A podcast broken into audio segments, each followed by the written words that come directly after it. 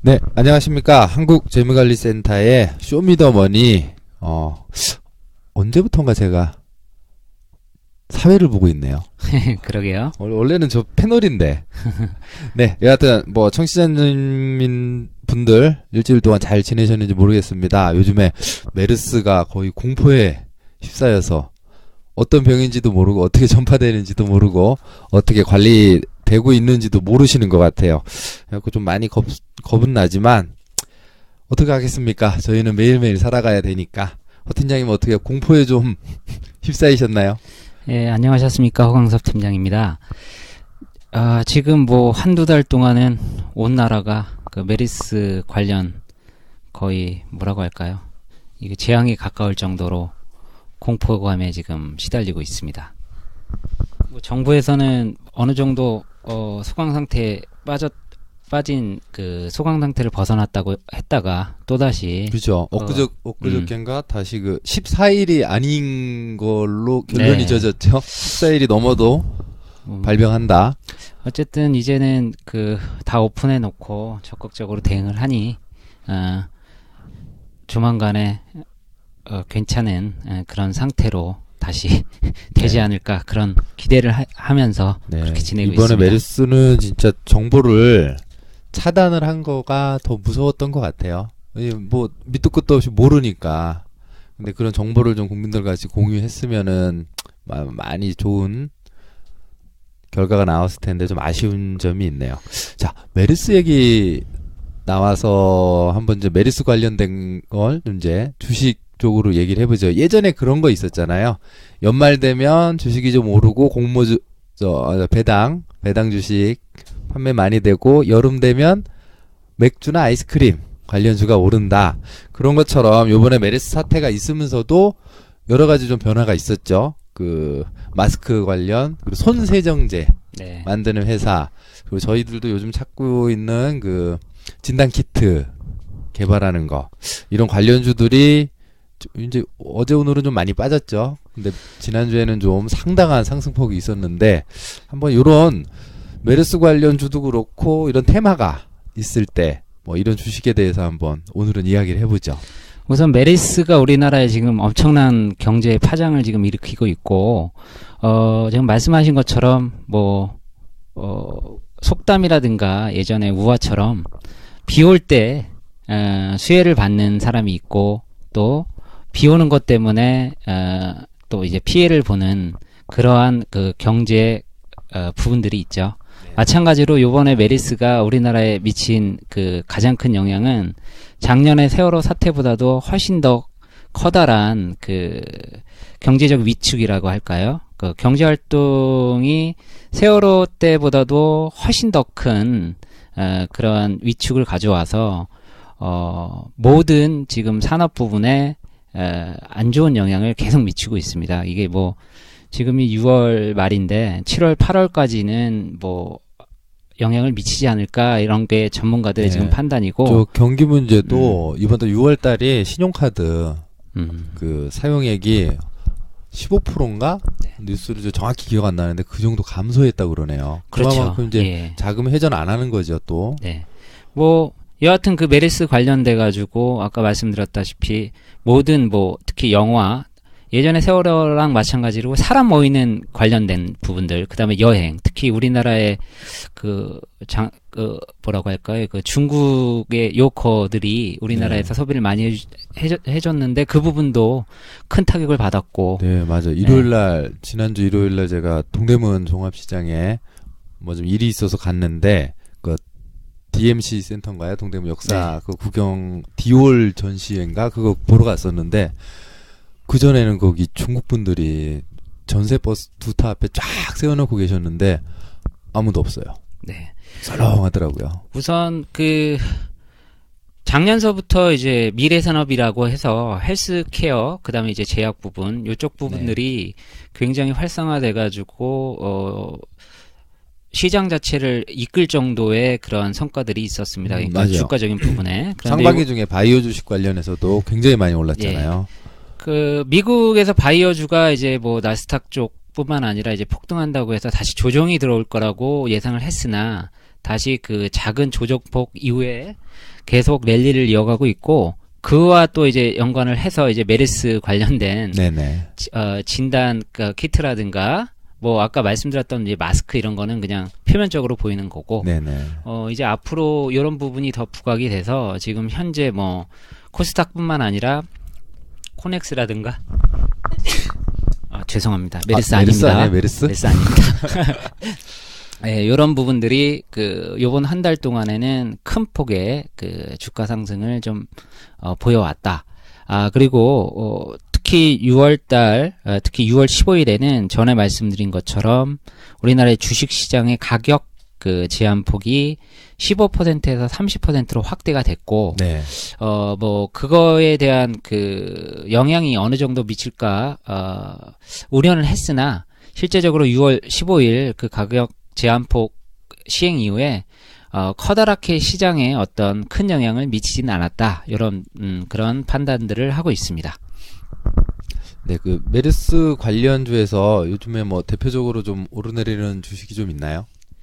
뭐, 지금 이게 시점이 좀 적어서 만약에 그 메르스 어, 저번 달, 그러니까 6월 초 같은 경우는 어, 몇 개를 좀 말씀드릴 수가 있었는데 또 그게 또 이제 장기화 되다 보니까 어, 조정이 들어오고 그래서 뭐 크게 뭐 수혜를 봤다 이렇게 어, 어떤 종목들을 좀 제시하기보다는 아까 말씀드린 것처럼 진단 치- 시트 관련한 어, 부분하고 어, 뭐 이제 그 마스크 부분은 그 마스크랑 뭐 손 세정대 이런 거는 어쨌든 갑자기 수요가 늘었기 때문에 그 일시적으로 그런 그런 어 영향을 미친 예, 주가까지도 영향을 미친 뭐 여러 가지 그냥 업체들이 있다 이렇게까지 말씀드릴게요. 네네. 네, 그 참 이제 주식시장 가격 제한폭 방금 말씀드린 30% 위로 30% 아래도 30%니까 60%죠. 네. 하루에 그냥 반토막이 왔다 갔다도 할 수 있는 네. 그래서 거래의 폭인데 음, 일반 투자자분들께서는 특히나 어, 어떤 테마 지금 사실 지금 메르스 관련된 부분도 그렇게 말씀을 드렸는데 네. 이런 테마에 관련된 부분에 그 정보의 그 반대, 그러니까 역정보에 잘못당해서 이 가격 제한폭도 두 배 정도 늘었는데 네. 뭐 2, 3일 만에 뭐 반토막 나고 그 충격을 받을 수 있으니까 더더욱 테마주 관련된 어, 종목 투자를 할 때는 특히나 주의를 요망한다. 그렇게 좀 네, 말씀드리고 그런 것 싶습니다. 같아요. 이제 예전에 이제 개미 투자자라 그러죠. 저희 일반 투자자들 소액으로 하시는 분들, 그리고 저희를 포함해서 이 가격 제한폭도 이 정도 큰다 그러면 기간이라든가 이제 좀 큰 손 되시는 분들이 뭐 웬만한 회사를 자지우지 할 수 있잖아요. 예, 근데 시- 음. 개미 투자자들이 이제 같이 어차피 주식 시장은 제로성 게임이잖아요.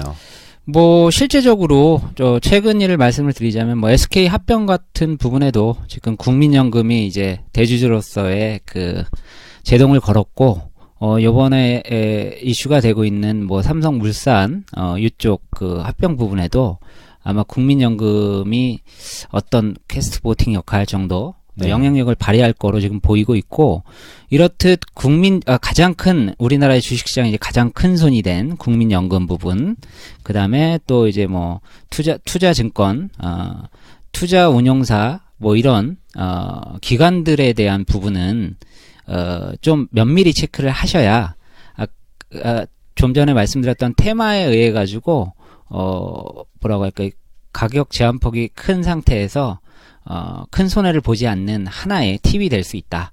그래서 이제 기관 투자자들이 어떠한 스탠스를 가지고 어, 종목을 투자하느냐도 면밀히 살피신다면 이 뭐 폭락을 한다든가 이런 부분에 조금 리스크를 좀 줄일 수 있는 방법이다. 이렇게 말씀을 네, 드리고 맞아요. 싶습니다. 예전에 이제 개별 주식 학 이제 조사하게 되면 처음에 대주주 지분이 어떻게 되냐. 근데 언제부턴가 이제 최근 됐을 때는 국민연금이 들어왔나? 그리고 어떤 기관이 들어와서 매입한 퍼센트가 얼마가 되느냐? 이런 걸 최근엔 참 많이 비중을 둬요. 그러니까 실제적으로 요번에 가격 제한폭을 늘리면서 어 이쪽 뭐 금융권에서 특히 이쪽 그 금감원이라든가 금융위원회 뭐 이쪽 금융투자협회에서 얘기한 부분들이 뭐 세력들에 의해서 움직이는 부분을 좀더 어, 통제할 수 있는 네. 그런 부분이 되지 않을까 어, 그런 장점들을 제시를 하긴 했습니다. 예. 뭐 한때는 그런 것도 있었잖아요. 뭐 국민연금이나 큰 뭐 거대 그 뭐 재단법인이나 이런 데서 보유한 거를 따라서 투자하는 분도 계셨, 계셨어요. 예전에. 그러니까 뭐 종목장이라는 부분들은 음 뭐 등락이라든가 이런 어떤 리스크 부분이 크기 때문에 어, 큰 손들이 하는 부분들을 따라한다는 거는 하나의 그 팁이라고 할까? 어떤 방법으로서는 상당히 괜찮은 방법이라고 저는 지금도 생각하고 있습니다. 음, 그렇죠. 그 아무래도 기관에서 하면은 리서치나 기업 분석 자체를 뭐 그냥 투매를 하지 하지는 않을 거 아니에요. 우선 기본적으로 뭐 이제 개인 투자자보다는 자금력이 크기 때문에 네. 동일한 그 퍼센트의 상승 하락이라고 해도 네. 어 절대적인 그 금액 부분은 훨씬 더 크지 않겠습니까? 그러니 좀 더 면밀하고 또 좀 더 그 분석에 있어서 개인보다는 훨씬 그 정밀하지 않을까. 그래서 리스크 부분도 훨씬 더 체크를 많이 하지 않을까. 그런 생각이 듭니다. 그래서 요번 그 시장 자체가 두 배로 확대되는 상황에서 가장 어, 주의할 그 테마 관련된 어, 어떤 기업에 대한 가치라든가 아니면 기업 실적이라든가 쉽게 얘기해서 펀드멘탈이 안 돼 있는 기업들에 투자를 할 때는 어, 그런 걸 또 개인이 다 일일이 또 한다는 게 또 한계가 있고 하니 네. 그런 큰 자금들의 흐름이 어느 선에서 움직이는지를 체크를 하는 거는 어, 효율적이다. 이렇게 네, 말씀을 또 맞는 것 드리겠습니다. 같아요. 어느 특정한 회사에 국- 이제 기관들이 들어왔다 그러면 특히 국민연금 같은 경우에는 웬만하면 사면은 보유하는 기간이 상당 기간이 있으니까 그 주가 좀 안정적으로 움직인다. 그런 면도 좀 살펴볼 만한 것 같아요.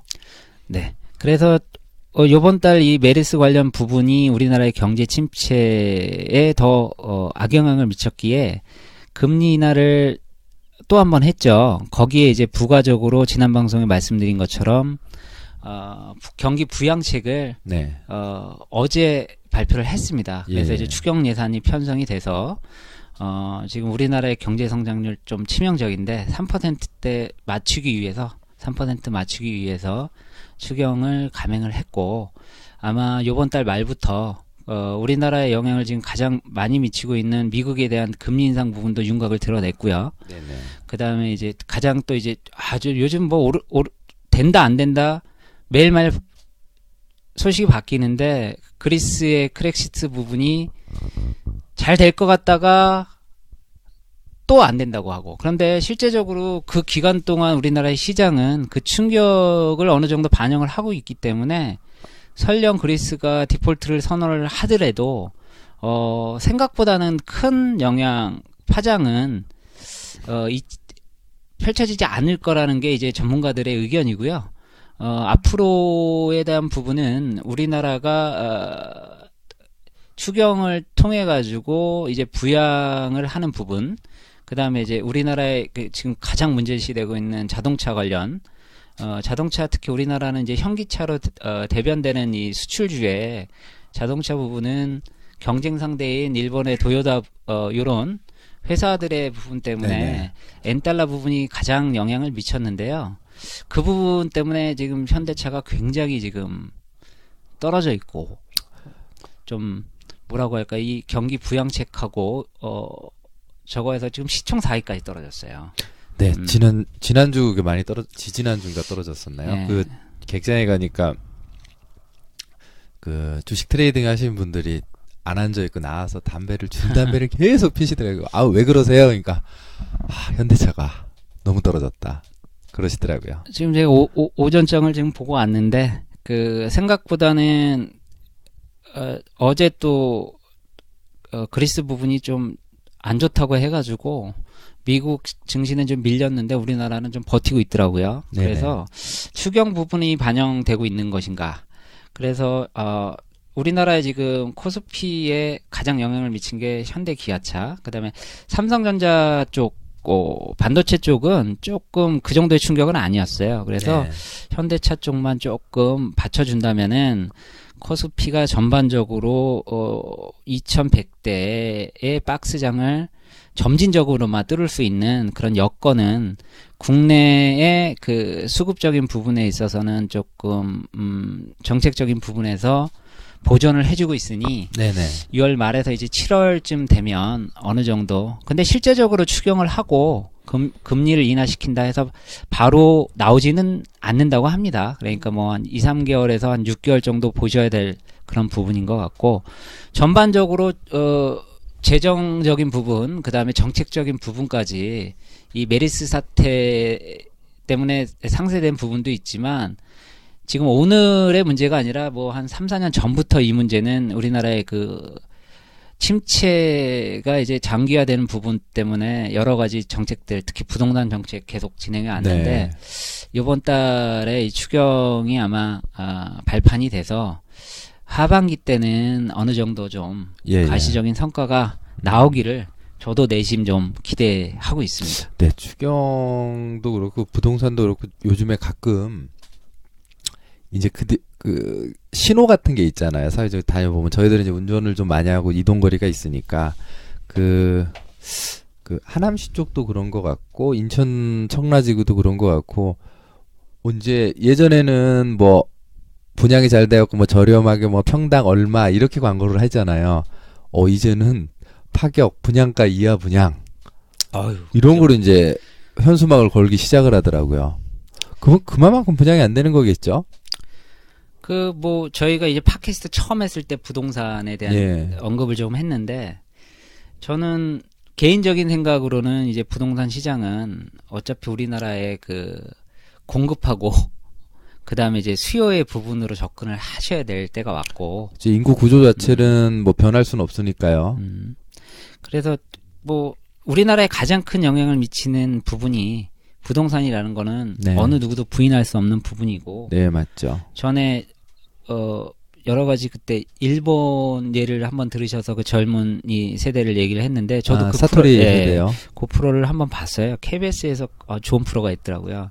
근데 우리나라랑 거의 베이비 그 부머 세대 저희가 팟캐스트 1회에 말씀드렸던 그 베이비 부머 세대에 대한 네네. 부분을 언급을 했는데 거의 흡사한 스페인 같은 경우가 굉장히 지금 힘든 상태고 그러니까 음. 부동 자산을 80% 정도 갖고 있는 부분들이 어떤 파장을 지금 어 일으켜서 은퇴를 못할 정도로 심지어는 은퇴 후 받은 연금을 자기 부동산에 올인했던 그 금융 융자의 이자로 납부해야 될 상황이라고 하니 연금을 이자로 낸다고요? 네. 그러니까 그쪽도 비슷했어요. 보니까 시, 어, 4분의 1 토막 정도 난 데들도 굉장히 많고 어, 스페인이 이상하게 우리나라의 그 예, 베이비 예. 부머 세대랑 같은 시기에 음, 자본 형성을 했더라고요. 네네. 그래서 어, 부동산에 투자를 해서 결국 은퇴를 해서 예. 쉽게 얘기해서 월세를 바- 받는 그런 구조를 아, 3, 40년 전부터 진행을 해왔다고 하네요. 근데 네네. 그거에 대한 결과가 굉장히 충격적으로 지금 나오고 있어서 뭐 관심이 있으신 분들은 한번 그 KBS 그 프로를 한번 찾아보셔도 되고 우리나라도 일본은 실제적으로 2000년 초반에 그 뭐 잃어버린 15년이라고 하는데 거의 부동산 버블이 꺼지면서 어 주가는 3분의 1 토막이 나고 그래서 지금 아베노믹스가 엄청난 지금 시도를 하고 있고 그래서 지금 엔화 약세의 부분을 계속 어 자금을 저기 양적 완화를 시키면서 했던 부분이고 근데 일본은 2000년대에 부동산 비율을 현저하게 줄였더라고요. 근데 네네. 어, 스페인 같은 경우는 거의 우리나라의 지금 대다수의 그 가정의 형태의 그 자산 포지션, 그러니까 부동산으로 모든 거를 거의 올인하는 은퇴 때 딱 나왔을 때 내가 갖고 있는 자산이라고 하면 거의 부동산밖에 없는. 그러니까 우리나라도 그렇게 될 수가 있겠네요. 그런 분들도 있더라고요. 가끔 재무 상담 해드리면 지상 최대의 목표는 서울의 아파트 장만이다. 그래서 뭐, 그 음, 뭐 방금 말씀한 스페인하고 비슷한 경우가 될 수도 있겠네요. 딱 은퇴 때 다니는데 집 하나 있는데 집값은 떨어져 있고 은퇴 자금은 안 만들어 놨고 그렇죠. 그런데 집은 대출이 껴 있는 상태고. 그 그래서 실제적으로 그, 그 집을 내놓을 수도 없고 그 프로에서 어, 한 분만 예를 들자면 제가 베이비 부모 세대입니다. 53세인가 55세였어요. 네. 아파트 3억 5천인가 4억짜리 하나 갖고 있대요. 아무것도 예. 없대요. 그게 끝이에요. 음, 참. 그래서 그 현저하게 그 뭐 미국 같은 경우는 20에서 한 40% 사이예요. 대다수의 국민들이. 네네. 그러니까 우리나라는 거의 80% 이상이라고 지금 보고 있고 아까 말씀드린 경우는 100%죠. 거의 부채까지 치면은 실제적인 금융 자산에 대한 부분은 어 쉽게 얘기해서 자본을 따져 보면 부동산으로 그냥 갖고 있는 게 전 재산이라고 볼 수도 있는 거죠. 아마 이런 부분들은 아마 이제 경제가 지금 뭐 메레스도 그렇지만은 우리나라가 지금 이뭐 장기화될까봐 우려해서 이제 많은 부양책도 하지만 3, 4년 전서부터 우리나라의 경제는 3% 이상의 성장을 못하고 있지 않습니까? 그러니까 지금 큰 문제긴 하죠. 네.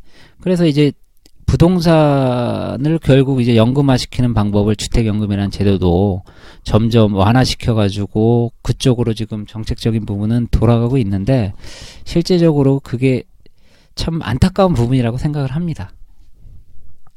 경제가 살아야 되는데요. 예, 안 되니까 네. 이내 집 갖고 돌리고 대출 받아서 돌리고 참 그런 시대가 되는 것 같아요. 그래서 좀 이제는 예전 같은 똑같은 재테크 관점이 아닌 진짜 금리가 이렇게 떨어지고 뭐그 환경은 진짜 많이 변했잖아요. 좀 그 전 방송에도 말씀드린 것처럼 패러다임 시프트라고 하잖아요. 좀 보는 관점을 모든 시각을 바꿔서 보셔야 될 것 같아요. 전에 제가 한 2주 전에 어, 젊은 사회 초년생을 만나서 상담한 얘기를 한마디 해드릴게요. 그러니까 음, 지금 취업한 지 한 5개월 돼서 이제 에, 경제적 독립을 해서 자기가 이제 어, 재무 관리죠 이런 부분들을 네. 하- 하고 싶다고 상담 요청이 와서 어, 얘기를 나누다 보니까 조금 관심은 있는데 방법을 몰, 모른다. 그래서 이제 몇 가지를 제시해서 제가 질문을 했, 했죠. 한 27세 여성분이었는데 어 중고등학교 때 교육이 우리나라의 지금 경제 부분을 저는 반영한다고 봅니다. 중고등학교 때 우리나라의 경제에 대한 부분이 정확하게 인식이 되지 않, 않고 경제 관념 자체가 지금 말씀드렸던 어떤 개인이 40대, 50대 은퇴할 때까지 네. 어떤 부분들을 생각할 수 없는 교육이 이루어졌다. 그러니까 예전처럼 어 열심히 일해서 돈을 모으면 어뭐 집도 사고 자기가 원하는 일도 할 수 있고 이런 식의 패턴을 못 벗어난 것 같고 음, 아직도 그런 분들 예. 많으신 것 같아요. 대표적으로 이제 그 예적금으로 대변되는 저축이 어 아직까지 젊은 세대들한테도 그런 식으로 지금 음 밖에 교육이 안 돼 있다. 결론적으로 말씀을 드리자면 제가 그래서 질문을 하나 했어요. 어 그러면은 아 자기도 어 이게 지금 현실적으로 안 맞는 부분 때문에 좀 배우고 싶다고 말씀을 드렸는 어 말씀을 해왔더라고요. 그래서 제가 직접 이제 만나보고 느낀 거는 그러면은 제가 하나 예를 들어서 미국에서는 그럼 젊은이들이 어떻게 하는지 알고 계세요? 그랬더니 그분은 조금 관심이 있었나요? 그러면 주식하지 않아요? 이렇게 묻더라고요. 음, 네. 지금 상담 내용 중에 이제 뭐 펀드도 문의하시고 채권도 문의하시는데 결론적으로 모든 거에 대한 그 금융 자산의 투자와 수익 배분은 사실은 개별 기업에 대한 채권과 주식이거든요. 그렇죠. 지금 근데 실제적으로 그거에 대한 부분을 정확하게 인식된 그 경제 교육이 중고등학교에 없기 때문에 우리는 예적금으로 대변되는 저축의 패턴하고 그 다음에 또 뭐 그러면은 뭐 대안으로 생각하는 게 펀드라고 하는데 펀드의 가장 또 기본 구성은 어 기업에 대한 투자 부분이거든요.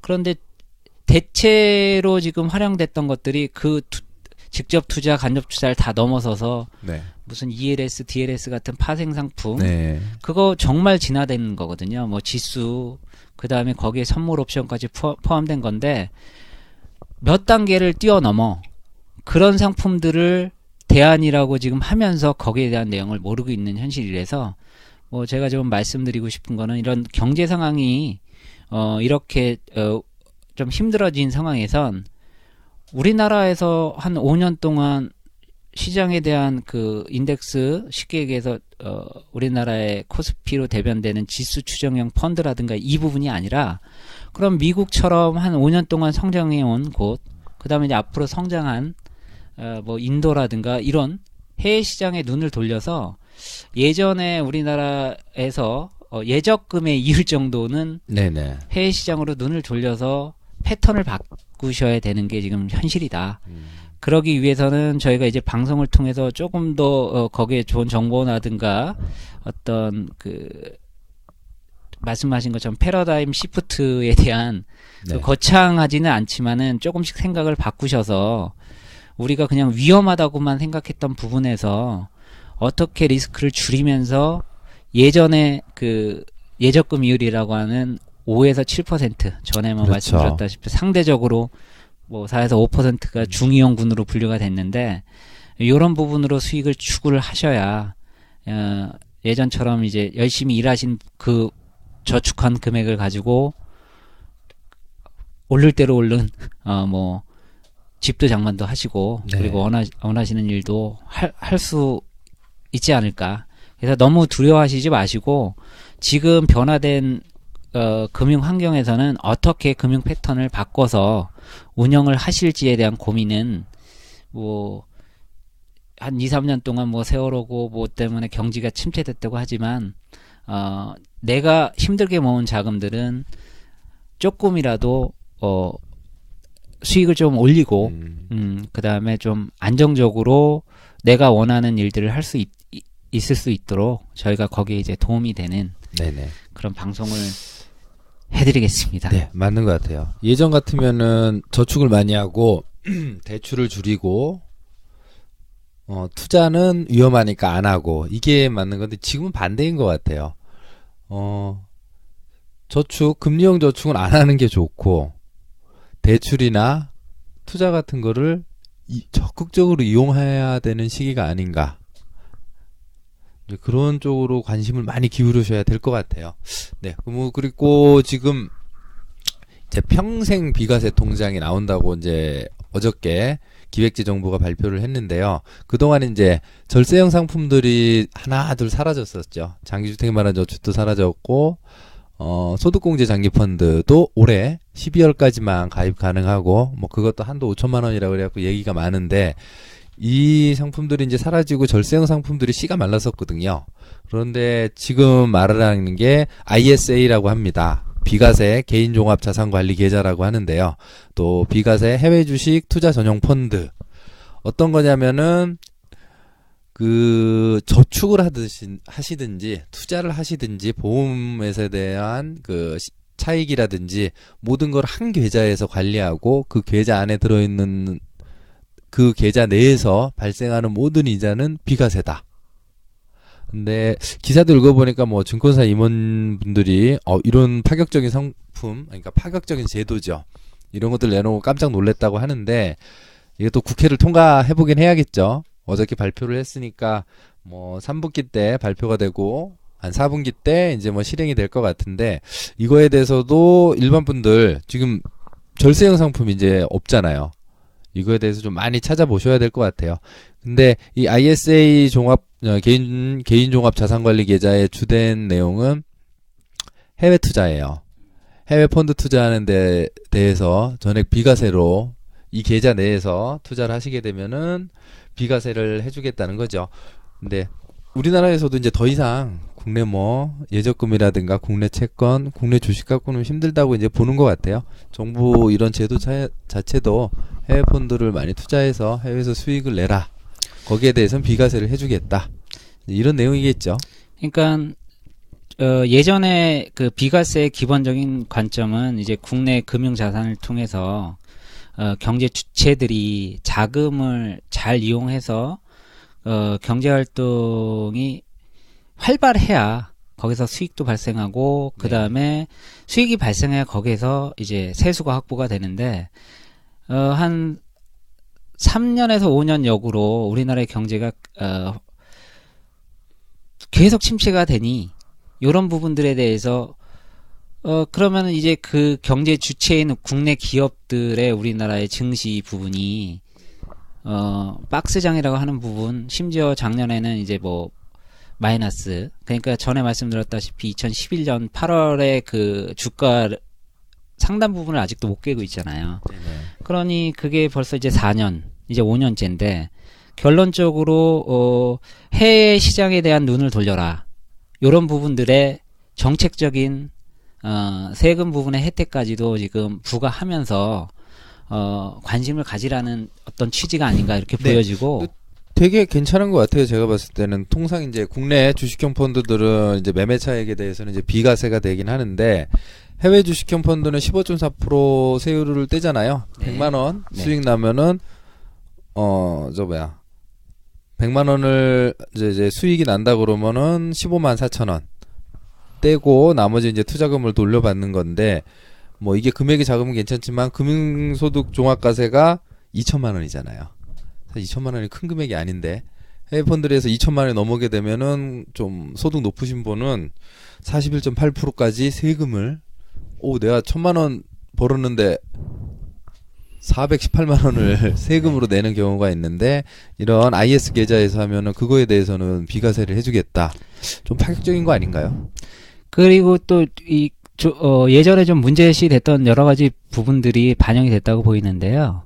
어쨌든 국내 주식 그러니까 국내 기업에 투자하는 부분들은 그 매매 차익에 대한 부분이 그 세금이 면 그러니까 비과세였어요. 네네. 예, 그런데 해외 펀드, 역외 펀드 같은 경우는 금융세를 부과를 했는데 어떤 문제점들이 발생을 했냐면 우리나라의 지금 세법상으로 그 금융소득세 부분은 1년 단위로 어, 세금이 계산이 됐는데 실제적으로 해외의 그 펀드, 그러니까 해외 뭐 주식 관련된 펀드에 투자를 해서 어, 투자라는 부분들은 어떤 시점에 따라 수익이 날 수도 있고 안 날 수도 있는 부분들이 그렇죠.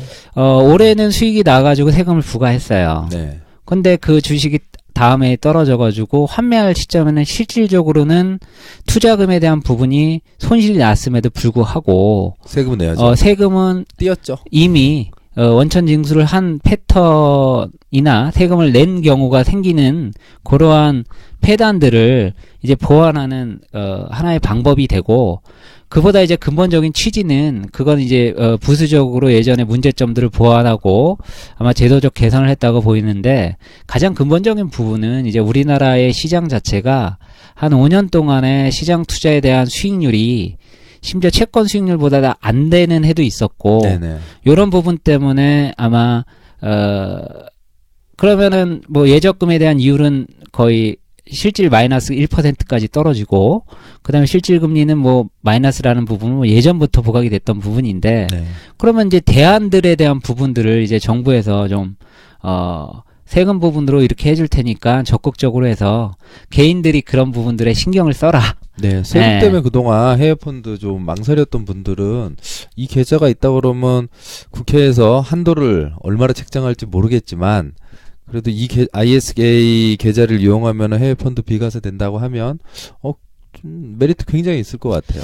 뭐 실질적으로 지금도 없다고는 할 수가 없는 게그 장기적으로 이제 자금을 이제 운영을 할 때 그 생명보험사의 상품들이 장기 상품들이죠. 네네. 거기서 실제적으로 이제 금리가 떨어지면서 변액이라고 하는 Variable Universal Life Insurance 그 상품 내에서 실제적으로 이런 운영은 벌써 하고, 하고. 있었죠. 그런데 어 그거에 대한 것들이 이 정확하게 인식이 되고 그걸 충분히 활용을 했다면 네. 지금 이 ISA라는 그 해외 펀드까지 할 수 있는 개인 종합 네. 자산 관리 계좌 요것처럼 지- 어, 본인이 갖고 있는 부유회를 활용을 해도 그렇죠. 여기에 충분한 효과는 받을 수가 있다.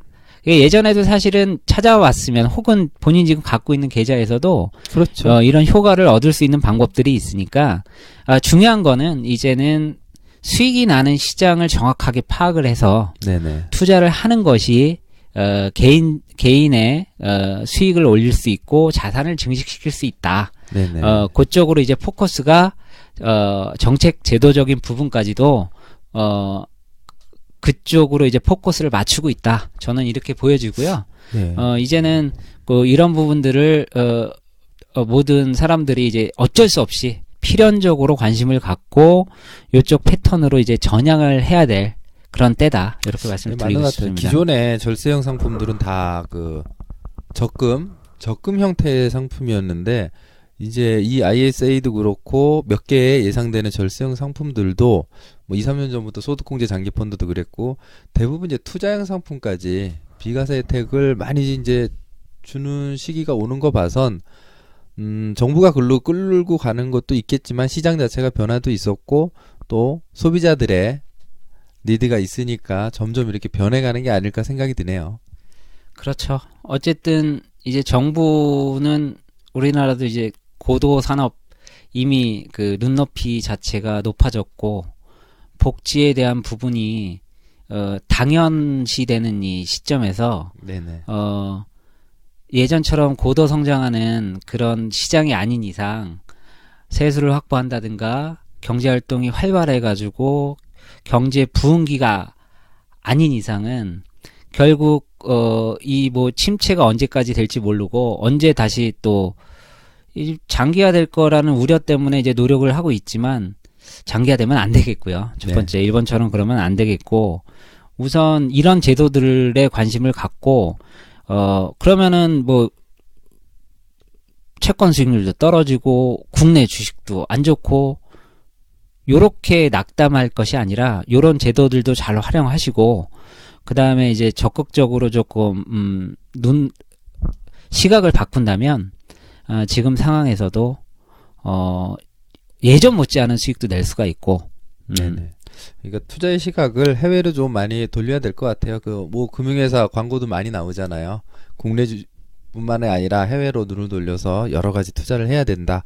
이제 그런 시기가 온 것 같아요. 그만큼 뭐 관심을 가져야 할 부분도 많고 공부를 해야 될 것도 점점 많아지는 시기가 되는 것 같아요. 참 그 예전 전 주택은행 시절이 너무 좋아요. 그때는 이제 아무 생각 없이 적금 넣으면 됐었는데. 그러게요.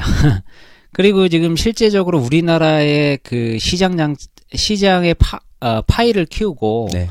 글로벌 어 그다음에 국내 기업들이 이제 글로벌 기업화되면서 국내에 그 대표적으로 이제 삼성전자라든가 현대자동차가 이제 글로벌 기업화되면서 국내 시장을 이끌었는데 실제적으로 이제 어 작년 올해의 그 우리나라의 시장은 어 종목장으로 갑니다. 쉽게 얘기해서 아, 좀 전에 어, 모두에 말씀드렸던 바이오 헬스라든가 성장 가능성이 있는 그 다음에 성장 실적을 드러내고 있는 어, 우리나라가 이제 이 경쟁력 있는 모바일 게임이라든가 실제로 이제 수익을 낸 부분들 그 또 해외로 진출하고 있죠. 그 다음에 뭐 저는 개인적으로 이제 여담이라고 하지만 어 저희 어렸을 때 엔터주라고 하는 기업들이 이렇게 커질 거라고 상상을 못 했어요. 음, 그렇죠. 그냥 네. 기획사였죠. 예전엔 그쵸. 기획사. 에, 그런 기업들도 지금 거의 뭐 대기업 수준의 에, 영향력을 미칠 정도로 이때 대기업이라고 하면 그 규모라든가 이- 이거보단 앞으로의 그 시장에 대한 성장성 이런 부분이 뭐 뭐 중국 진출하고 뭐 저희 한류 뭐 음악이 뭐 유럽 뭐 그렇죠. 남미 이렇게 갈 줄. 몰랐잖아요. 예, 그러- 그 음. 엔터 진짜 그 합정동인가요? 사- 상수동 옆에 합정동 어저께 한번 다녀왔는데 어 거기는 YG 랜드가 됐던데요, 완전히. 예. 그래서 음 지금 종목장으로 어 그- 특히 중소형 주가 우리나라의 시장을 작년 올해 주도하고 있고요. 그렇죠. 그 다음에 이 안 좋은 상황에서도 우리 코스닥은 지금 오늘 제가 체크를 해봤다 한 725, 730을 뚫고 어 200조를 넘어섰습니다. 시총이 그 정도로 어 성장을 하고 있고요. 점점 네. 좀 탄탄해지는 것 같아요. 예전에는 삼성전자나 현대차가 장을 그냥 다 끌고 가버렸는데 이제는 뭐 방금 말씀드린 엔터주도 있고 바이오주도 있고 그 중간에 이제 중견 기업이라고 하죠. 그 기업 사이즈도 커지고 저 세계적으로 경쟁력도 굉장히 강해지고 점점 위쪽이 아니라 이제 아래쪽이 탄탄해지는 것 같아서 그러니까 예전은 코스닥 아마 지금도 인식을 그렇게 갖고 계신 분들이 많은데 이제 코스닥 기업들이 투기가 아니라 정말 어, 투자로서의 가치가. 예, 가치적 기업들이 많이 성장을 하면서 어, 지금 우리나라의 코스피 시장 어, 유가증권 시장이 이런 침체기에도 불구하고 코스닥 시장은 버블이 아닌 그 내적인 그 뭐라고 할까요? 그 펀드멘탈을 탄탄히 다지면서 기업 이- 예, 자체들의 역량이 굉장히 높아졌어요. 그렇죠. 예전에 어. 그 벤처 붐이 있어갖고 그때 아, 그래요? IT주 그게 그 안 좋은 시각이 있긴 한데 이제는 그때하고는 틀린 것 같아요. 기업 분석을 하다 보면 어 웬만한 대기업보다 좋은 데도 많더라고요. 그래서 예전에 그 2000년 초반에 벤처 그 버블 때문에 코스닥 요런 부분들이 그냥 무슨 투기에 가까운 인식으로 갖고 계신 분들이 아직도 많이 있는데 네, 절대 그쪽에 아. 투자하지 마라 이렇게 했는데 그래서 그건 아닌 것 같아요. 작년에 이제 대표적으로 이제 컴투스 같은 데가 한 네. 3, 4, 5년 동안은 인정을 못 받았어요. 오랜 기업이었고 연구 실적도 있는데 근데 그- 그 컴투스로 대변되는 어 이제 실적으로 뒷받침을 그렇죠. 한다는 것을 보여줬고 난 다음에 그리고 어 이 코스닥 시장이 이제 대다수가 어떤 기술 지박적인 부분들이 세계적인 기술력을 가진 기업들로 인정된 순간 어 세계 그러니까 중국 기업이라든가 뭐 미국이라든가 어 또 유럽의 기업들이 우리나라의 그 탄탄한 기술력을 가진 기업들을 합병을 한다든가 네네. 이런 식으로 이제 글로벌화 되면서 어, 코스닥의 지금 굉장한 어, 우량 기업들이라고 해야죠. 이런 기업들이 이제 버블이 아니라 그 내실을 탄탄히 갖춘 그런 기업들로 성장을 해와서 아마 이제 어, 뭐 잘 아시겠지만은 올해도 어, 코스피가 그렇게 어, 힘을 못 바르는 상태에서도 코스닥은 꿋꿋이 네. 자기 자리를 찾아서 어, 제2의 지금 랠리를 이어가고 있습니다. 네, 저희들이 지금 개별 종목들을 많이 선정해서 지금 어, 포트폴리오 짜고 있는데 이제 방송에서 말씀드리기가 개별주를 조금 어 뭐랄까 말해드리기가 조금 멋있게 한다고 그래야 되나? 뭐 저희가 이제 경제 전반적인 내용을 다루다 보니까 예. 이게 뭐 저희가 증권 방송이 아니기 때문에 네. 우선은 이제 그 좀 반영을 좀 하려고 노력을 하고 있고 제가 실제적으로 어, 작년서부터 1년간 지금 말씀드린 부분들을 실제적으로 이제 포트를 구성해서 실제적으로 운영을 해본 결과 아 리스크를 줄이면서 네. 수익을 실현을 했습니다. 네. 그 뭐 충분히 가능한 음. 얘기고 그래서 이런 개별 종목 같은 것들을 저희가 한 달에 한 번씩 지금 세미나를 개최하고 있어요. 거기에 대해서 저희 고객들이 와가지고 개별 주식에 대해서도 많이 보시고 관심을 가지시고 아까 말씀드린 그 코스닥의 우량한 업체들을 찾아내서 음, 잘 투자하고 계시니까 그 저희 세미나에 한번 오시고 싶으면 신청하셔서 오셔도 되고 뭐 저희 한국재무관리센터를 통해서 상담을 신청하셔도 되니까 그것들은 좀 오프 오프라인에서 세미나에서 좀 말씀 많이 드리는 걸로 하고.